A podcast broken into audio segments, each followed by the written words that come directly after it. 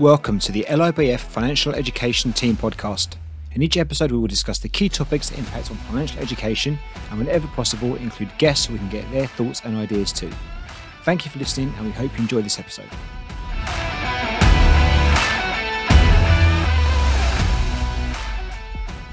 Hi, Darren. How are you doing?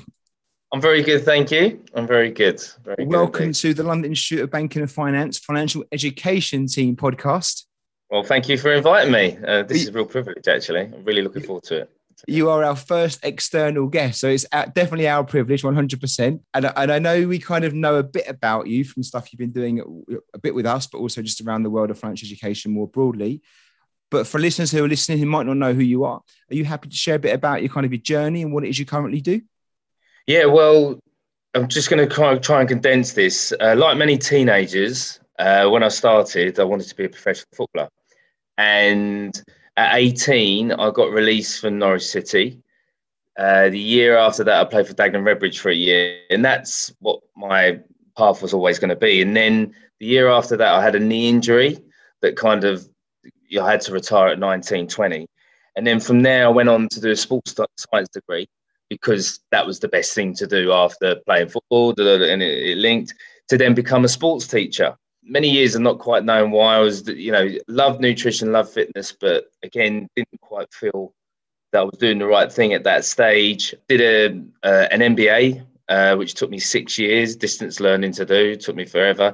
Very theory-based, a lot to learn there, should have made it more applicable, but we won't go into that. And then with the MBA, I thought, I can now work in the city, just like that. So thought I'd take on a role as a sales consultant, and had 2 or 3 roles in the city doing that. Didn't really like that, don't know why. And then I went and thought, right, let's coach football in America for a year. So I went and coached football in America. So I'm going for all these. And I remember being out of the States, and I had to come back because the great financial crash happened. And I was going for a 3-year visa. And the issue is that was taken away from me.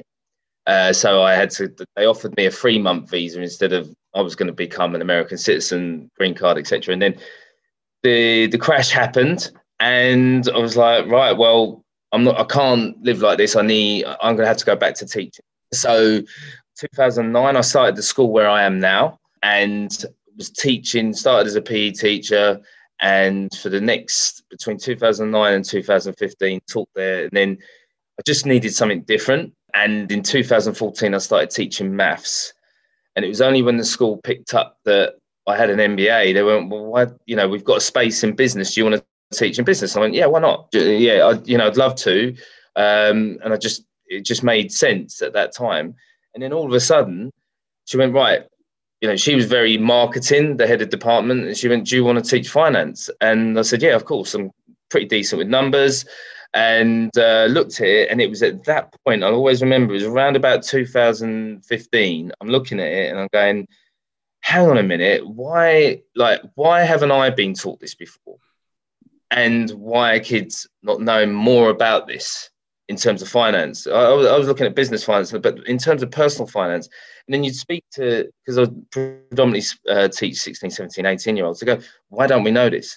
And it's like, the reason for going into teaching was always to make a difference. So when I played football, it was always to give the opportunity to kids to play football. So, for example, I set up a football academy here in the first 5 years here to give kids the chance to play in the FA Youth Cup, which is unheard of for a school, but that's kind of what I'm about, I guess. But then when I looked at finance, I went, this is bigger. This is bigger, much bigger, and it helps more people, not just those that have got an interest in football, but everyone. And really, since then, it's kind of just taken to where we've got to today, really. Darren, how much do you think the crash of 2007-8 affected your passion towards financial education? Because it feels like maybe there was a direct correlation there, that you kind of had your dreams going one way, and then something out of your control kind of gives you a big curveball. And I'm not saying if you knew more about money at the time, you'd made different choices, but actually it's a warning shot to us all, isn't it? If we're not savvy about our money, then we're more vulnerable to external factors. Well, it's funny you should say that. It's only through learning about finance that I can look back at that. So I knew that was happening because everyone knew, but I didn't know the implications. And in truth, I tell you what, I definitely felt the implications because I always tell the story that when I came back, I went to look for a job because it was, I remember November 2008, and recruitment companies were shut. They weren't allowing people in.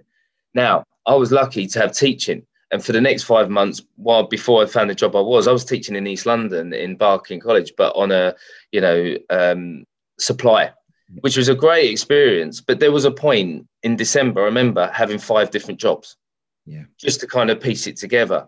And it was a crazy, crazy time. But when you think back, I was lucky to teach because education is one of those things that you can fall back on, even in a crash, because everyone needs to be educated. But probably didn't feel, I did feel it because I went to get commercial jobs at the time and there were none around. And it would have been a crazy time if that would have been the only skill set that I would have had at that time, for sure. You're clearly driven and you've got a passion, and maybe that comes from your sports background as well. And your efforts and all your efforts were recognised and rewarded back in 2020. You were the Personal Finance Teacher of the Year Award. Obviously, your 5 years where you started doing your finance and then suddenly to get recognised as what you've achieved must have been quite a proud moment. Can you tell us a bit about that, how you got the recognition and how you felt about getting the reward? Well, initially, to be honest, I'm aware there are many other financial teachers out there doing a really, really good job. And from a technical perspective, I'd like to think I'm pretty grounded. I'm probably not the best technical teacher, but in terms of what the award does, it probably says a lot about my intentions more than anything, because I think that is probably the best thing to say to everyone, because teaching is subjective. You know, you can get an Ofsted inspector come in and they say you can be good, bad, different, depending on what they like, what they ascribe to, what they resonate with, and also the group of students that you have. Like I would say I'm better with sixth form students at that level, but put me in front of year sevens, I'm not an award-winning teacher, you know, so it's purely subjective. And I think people need to recognise that, and I want to put that. My intentions are huge, and probably that is significant. But there's loads of teachers out there doing just as good a job, but, you know, haven't put themselves forward. Now, going back, I'm just very lucky that Andrew Craig, back last summer, we were in lockdown, and I wanted to... In March that year, actually, I delivered to Year 11s an assembly on finance, on compounding interest. And I delivered it, and I just delivered the thing that I thought was important. You know, the fact that the biggest message that was in that assembly was that you are at a bigger advantage than every teacher in this room. You are at a bigger advantage than your parents and all that stuff. So straight away, they lock in. They go, how are we better? We're told that we're never better than our parents and our teachers. Well, your age, for a fact. Got time. And if you have time and you do this diligently, you will be a millionaire. There is nothing stopping you in this current quantitative easing where there's loads of money. But if you are disciplined, and I put the charts up and all that stuff. So delivered it in that way. Obviously, Einstein, the eighth wonder of the world, compound interest is it. So they bought all into that. It was Who Wants to Be a Millionaire? So all of these kind of things resonated with them. And they're like, right, okay, we want a bit of that. Anyway, at the end of it, I got a round of applause. Now, I know the year group, the year 11 group, they're a really good year group coming through. And I thought, it's just that. And then the head of year 11 came through and she went, no one ever gets a round of applause. And then, do you know what I mean? I was like, so where did that come from? And there were one or two students going, I'm really inspired now. I can do this. I feel like more in control and all that. So that was that triggered in me. And it was so funny. On that particular day, that was the record of the Dow Jones dropping significantly because it popped up on my computer, on my laptop while I was delivering it. And I went, right, there you go. How's the time to buy? And I remember stating that to the people when they're in it. So, but then that kind of clicked in and I went, right. So we went into lockdown after that. And the year 11s is just a year group. In our school would be about 200 people. And then during lockdown, the school was really good and they started to deliver online assemblies to keep students engaged. And I'm looking at this and I'm going, I see maths being done, English being done, LGBTQ being done, all the things that are relevant in society. And then, we got the business. Business was asked 3 months later. So, you know, July. So the initial push, you know, where we are in terms of priorities, which is fine. I understand that. And then the head of business went, I'm not doing that. I said, I will. I've got an absolute idea. I will go and I will put something online for everyone. And at that stage, I've kind of made an acquaintance with Andy Craig, who is like the author of How to Own the World. And he's a big investment banker. He's got his own company, Plain English Finance. And he's done really well. He's like best-selling author on Amazon, and he's now doing that. So I include him in this online. So I meet him like we are speaking now on Zoom. And I say, right, can I do an interview with you? And you tell me your investment, you know, how you invest, what investment is and all that. So I can give that to the students. Can I also have 9 of your books so that we can offer that as a prize to the students that engage with it from year 7 all the way through to year 13? Blinded. Yep, so fine. So I do the whole assembly based, not too different to what I did on March, but I had the extra caveat of Andy Craig. But also on top of that, I interviewed the year 7, year 8, year 9, all the heads, so they could give their information on their money tips, saving tips.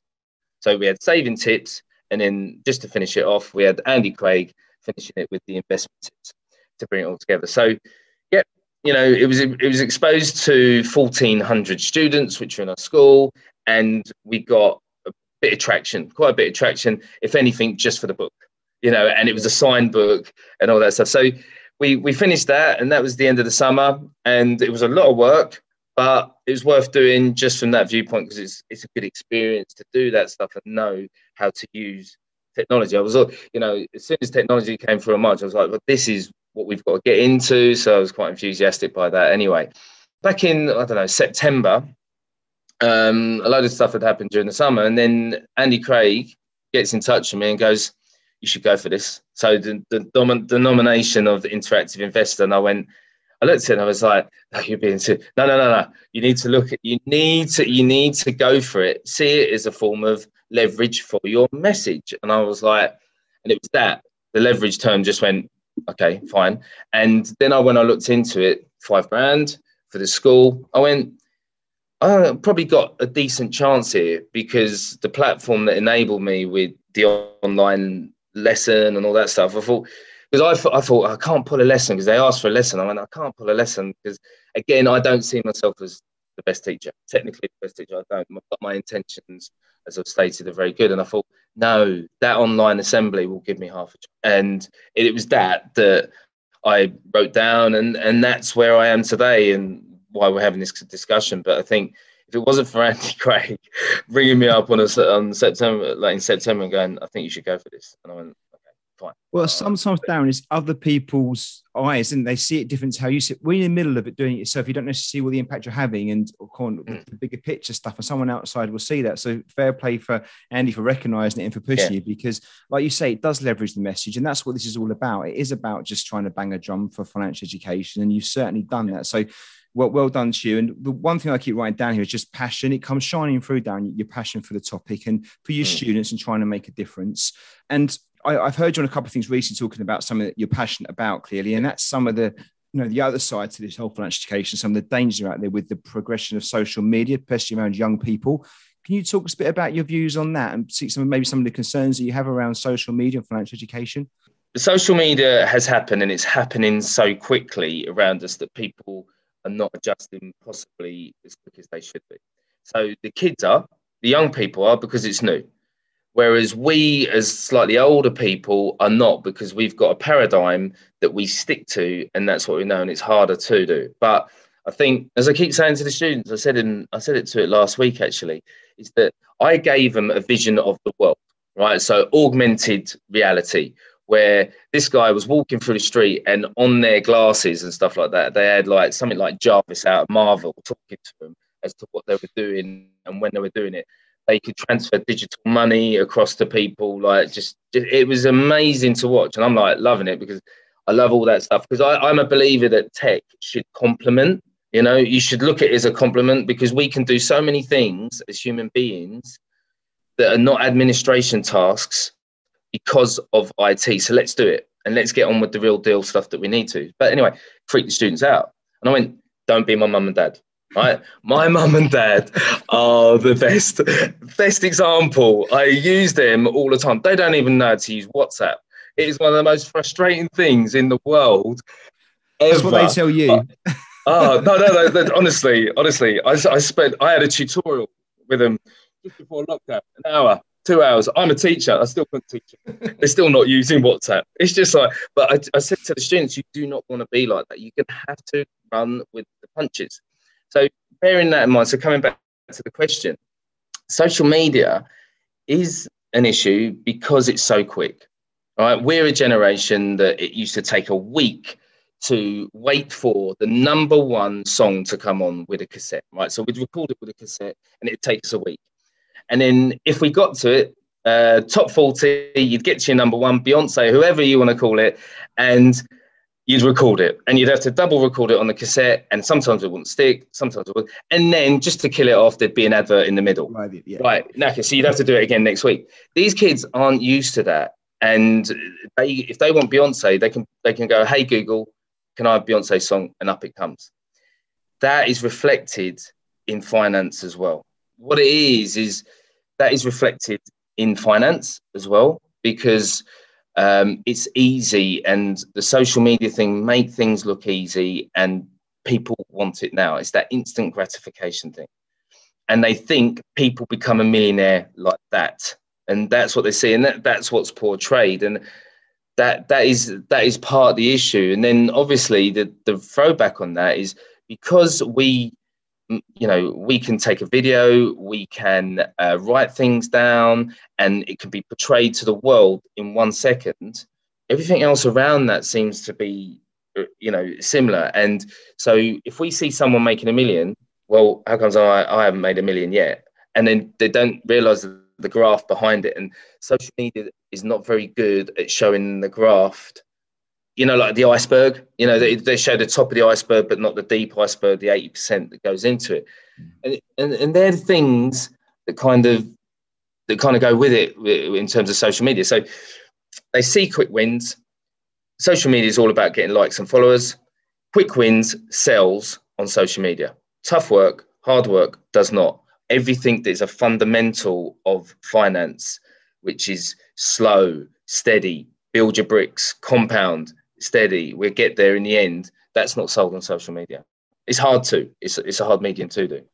So how important, Darren, is it for the role of teachers then? Because you positioned it really well, and I never really thought about it. I've not been in a classroom teaching full-time for over 7 years, so it's easy for me to sit on the outside and start making demands from teachers. But... and it probably wasn't as heavy 7 years ago when I was teaching, because social media, it was out there, but you had a bit of Facebook and whatever else. But the kids weren't necessarily all over it at that time, but it certainly isn't. They didn't necessarily even have phones back then. They certainly do now. So how much of a role of teaching now is about trying to provide the other side to that equation? So the real side, the graft and hard work side, as opposed just to the polished, nice images that you see on social media. And if that is part of the teacher's role, how do you do it and keep it engaging still? Because students don't just want to hear about the hard work, do they? They just want to see the results. Yeah. There's a vast majority of the students, particularly in the class that I teach with finance, particularly year 12s, that are a bit more savvy. And they will go, is it too good to be true? And if it is too good to be true, it generally is. And there is the vast majority. And I think sometimes, again, it's sensationalism. There's the 20% or 10% that will lose a load of money, wanting that high. But these people have probably got an innate DNA that would be, if it wasn't on the stocks and shares, it would be on the betting apps. So it is that. And because you've got two ends of the spectrum, I think you've got those that will jump in and take the risks without realizing it. Then you've got the other end where they go, oh, that's too risky. They're aware. So, it's funny. You've got this polarizing event where you've got one end, risk takers, the other end, not going to do that. Because one end, they see the good end, they see all the money. The bad end, see the people that haven't lost the money. And that kind of, there's nothing in between. So it's really good because because the way the school year has panned out is that with LIBF, we've delivered early. All right. So we've delivered everything early, and that's given me a really good opportunity to teach the kids how to portfolio manage. It's come from also lessons to develop mortgages. So this is your deposit. If you start now, a mortgage deposit is pretty realistic, but you've got to start now. And then you start teaching the portfolio stuff. and you teach now. But the thing is, the kids came back to me and they went, well, can we know a bit more how we use our CTF fund? Brilliant. I went, excellent. So we look at the child trust fund. You should have about between £1,000 to £1,500 to start with. That's a really good chance to get involved and then start compounding. And the vast majority of the students in this classroom last week went, I feel a lot more relaxed about this. I think it's doable. And all of a sudden it's, but that takes time. So going back to your question, how do you do it? You do have to take time. But I also think you need to make it relevant, because when they're 16, 17, 18, I think that's a good age because they start to see the other side of school. Now, we can teach finance, and we do teach finance, but I think it's the basics, like how money works and all that kind of stuff to help them. But actually, from 15, maybe 16, 17, how do you start saving it? How do you start looking at it, making it relevant? Your life, if you're 15, in 10 years' time, you could want a mortgage. 10 years' time for me, I'm 55. Do you get what I mean? It's a different, the level of change they're about to go through is far bigger than the one I'm about to go through. And they need to be ready for that. But they don't start thinking about that till probably 2 years before the end of school. It starts in their background. And I guess we need to build relevance. Now, in preparation for this, I thought, well, what can we kind of come up with? And I thought, with all the UBI coming out from the government at the moment, wouldn't it be great if the government was also be able to give some money to young people, be it 15, and lock it into them till 25 to even 30, and get them to invest, get them to save with that money. And it'd be only at that point when it would be released. And straight away, you're training people to be savers. And then on top of that, you've got a load of financial educationalists like us that are getting people prepared for this. My God, would that make society a lot better? So you've got things like that. And it was just something that came to me. I went, we've got all this UBI, but we're giving money away without no training. Why don't we give some money away, but with some training and incentive behind it to do it? I think you've answered one of my last questions, which is about what would you change? You change one thing around the world of financial education, but we'll come back to that in a second. That's all right.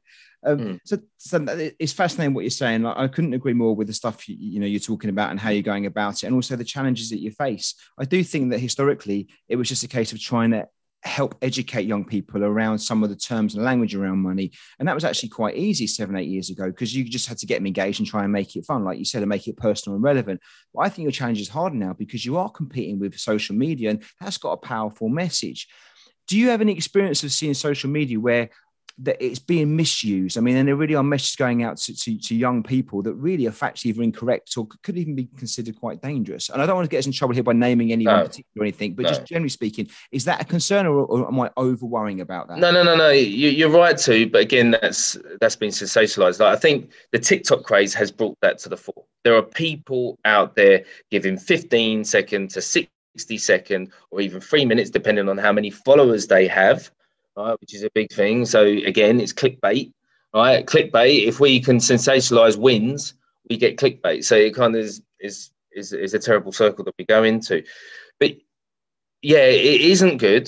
It isn't good to people that just want quick wins. And TikTok has that, but TikTok are also aware of this, where they've got learn on TikTok. So they've got a series of hashtags and all that. And the more I looked into it, they have got it there. But the thing is, there are people losing a lot of money by just chasing stocks. And it's been seen where it's been a perfect storm where people have got more time on their hands. Phones have come in front of them.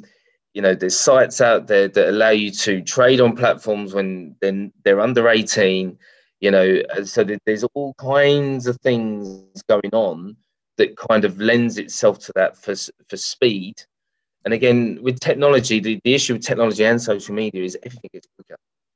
And businesses want fluidity of money. That's what they want. They want fluidity of decision. But with that, there's the flip side. So as much as we can put money into, betting companies or trading companies, there are companies out there that are coming out, really smart tools, as we know, banking tools that are helping with your budgeting and all that kind of stuff. So the flip side is there. But again, when young people see what's on social media, they want that, and they want that now, and they think they can get that now, and they don't see the work that goes into it. But I just came across an app over the weekend, which I thought was really good, an investing app, that every time there was a 10% drop in the price, then they would transfer some of your money into that.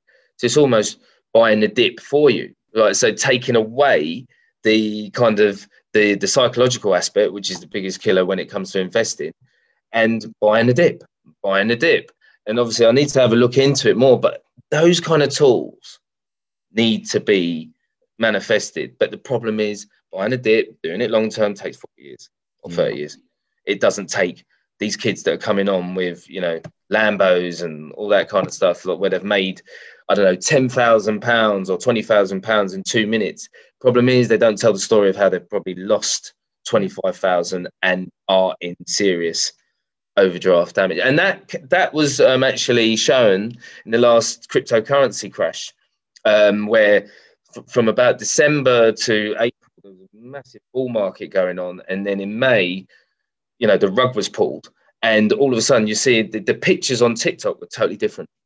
There's people jumping up and down going, I've lost all this money. How am I going to deal with this? You know, and people actually not being able to live as a result, because people were getting so excited that it was going to go to the moon. Yeah. That they were putting their credit card on it, remortgaging. You know, you hear stories like that and you go, hang on a minute. But that is the 1 to 2%. But again, you know, as financial educators, can we stop that? And also, you've got on top of that, the people that aren't going in there, there's a fear of missing out and they're getting exposed. They're feeling down on themselves, depressed on themselves. But then there's a depression, and then there's quite an anti relationship with money as well. So the relationship with money becomes quite anti also. Your point about, you know, the long-term strategy is always a safe one, isn't it? Because I think sometimes, again, with younger people, the long-term thing could be 6 to 12 months, or actually we're talking 6 to 12 years plus, you know, but time goes really quickly. And actually, like you said, if you're 15 now, actually 30 is not going to be a million miles away, and you need to be in the best position possible to be able to put down the mortgage or whatever else. So it's got to start early. It also feels like, you know, and this is probably, you know, history of business, where the consumer is always behind the curve a little bit. So the industry is a little bit ahead of them. And I think maybe social media's amplified that, where we're still playing catch up. I wonder what do you think maybe that financial education will look like in the next 5 to 10 years, and how it might change? I guess social media might play a part in that, but do you see there being, you know, different products, different communications, different ways in which to get the message across as a teacher? Do you see your teaching changing? Yeah, I don't know whether in 5, 10 years, but it's certainly going to change. Because, again, technology, like we've been put into this COVID-19 and things have been sped up by probably 10 years. I think 2030 for me seems to be a massive period of time when you've got ESG, electric vehicles, 5G. Like, you know, I talk to my young nieces and I say, I think you're going to be the last people to actually learn to drive, because after that, we're not going to be at that point. So in terms of how that works with education is, I think, we're going to get to a more automated basis where things, we're doing it now. So there's companies like Wealthify that actually just take money out for you and dollar cost average or pound cost average for you naturally. That's really good stuff if people can get to that. And pretty much like buying a dip, that kind of tool that I talked about before as well. But in terms of financial education, there is talk like VR headsets, right? So when VR came out, a few years ago, it was a novelty, and it was like, okay, this is cool. But now, what's to say? And there is technology out there. So at the moment, they're giving VR headsets to people, and you're going into a place in Las Vegas, right? So you're in this virtual reality land with people all over the world enjoying Las Vegas, right? So Calvin Harris is playing music, and everyone's listening to it, and you're in your living room or wherever in England. But you're in Las Vegas and you're enjoying it with people from all over, because how many friends do we have now that we've never met before, you know, or acquaintances that we've never met before? So let's put a VR headset on and make it even more, you know, a greater reality. Now, then you're using that idea. Why not? It goes to the point where you can get in the classroom, and why can't you be taught by the best teachers in the world? Why? Do you know what I mean? If you're a motivated learner, let's not get away. There's kids out there that need help and they need social help and all that stuff. But motivated learners, 14, 15, 16, put a VR headset on and get taught by Warren Buffett. The teachers become a rock star. Do you know what I mean? And what you've got then is you've got 4,000 people listening to the best teacher. I know it's a bit out of, but it's possible. Only during COVID, it was like, it came to me. I was watching this thing, and this teacher brought education to the kids. So he taught a lesson on Minecraft. He got into a room in Minecraft and he actually started writing on a board, on a, no, it was on a window, dusty window, and he started having a maths lesson with them, and they all engaged because that's what they taught. He was struggling to get him during lockdown, but he then went, you know what, let's do this Minecraft. And because of the novelty, they got on. Now, not IT is a novelty, and that's the problem, what happens when it wears off, but you need quality teaching to go with that. And obviously you've got then tools that technology can bring to bring that augmented reality together, or the VR reality. But again, there were benefits. The motivated students during lockdown really benefited, really benefited. They enjoyed the experience because they were able to concentrate and it became individualized learning. I think that's potentially where we could be going in the future. It's an interesting time, right? Because although no one would have wanted the pandemic and no one wished for it and everything else, I do think in some ways it's, you know, it's made us look at ourselves and reflect a little bit on how we use tech, and especially in education, because that was a massive challenge, wasn't it? And you'd hope that maybe one of the benefits of this, when it comes out the other end, is actually we embrace all the good stuff and build on that. Yeah. And therefore, the students get a better experience because of it. And teachers as well, right? Because it's not been easy for you guys. You've had to really embrace this and think on your feet. So fair play to everyone that's managed to make it work. Now, you may have asked this already, but I'm going to ask it again just in case you want to mention something else. But one question we're going to ask all our guests, you being the first external guest, if there was one thing you could change about financial education, what might that be? I guess I had to think about this, and it's the CTF fund, or the Child Trust Fund, has come to an end. And what they did to replace it was a junior ISA. But the junior ISA is great, but it has no money. How many people do we know in this country that can afford $9,000 a year to get tax-free savings and investments from it, right? How many people do we know that can then actually, if they had $9,000 a year, be able to invest it effectively, all right? Not many, if at all. And that's something we need to address. Now, again, there's massive inequalities in our society, and what a good way of, you know, we're talking about UBI, we're talking about all this kind of stuff. Let's make the UBI work. Not just give necessarily handouts, and people do need handouts, but in terms of education, can we give education handouts and build upon that? And like we just talked about earlier, the relevance, it becomes relevance when it's real. Yeah. How many people, I know people talk about demo accounts on trading and stuff like that.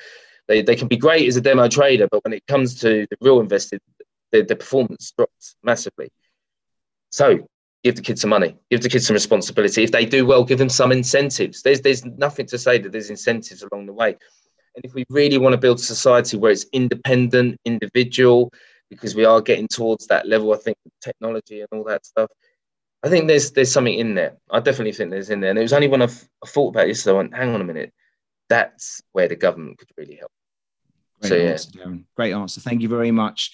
Well, you've been awesome. I really appreciate it. Your passion comes shining through. You've been a real credit to financial education. We're proud of what we do at LIBF because we provide the platform, but we need people like you out there with a real passion and drive to bring it to life and make it work. And I'm fortunate to see teachers all the time, that deliver our qualifications in schools and colleges. And the ones that have that energy and drive for it, you see the best success. And it goes not just to the students, but it goes around the school. It goes back to parents at home as well. And it generally makes a significant difference to have these children's futures, and their kind of whole confidence around the subject of money. So thank you so much for doing such a great job. It is really appreciated. I know listeners will be keen to find out more about what you're doing and what your plans are, particularly when you get your VR 4,000 students logging on to Wealthify sessions. If there's anyone out there, I'm sure there's entrepreneurs out there that are already on it. I doubt it because, inflation, what was it? So IT is deflationary, so it makes it cheaper. So there's margin for entrepreneurs out there. It's coming, right? Talk you through it if that is the case. So I'm not the man because I'm a teacher, but it's the idea is there, and there's entrepreneurs out there that can make this happen. I can see you up there doing your show and stuff. I'll be watching your seminars you deliver across the globe from Vegas. Don't tell my mum that. Yeah. Do not tell my mum that. That's the last person. I'll leave her on WhatsApp trying to work that one out. But Dan, if people want to find out more about you and reach out and say hi or something, is there a good way to get to you?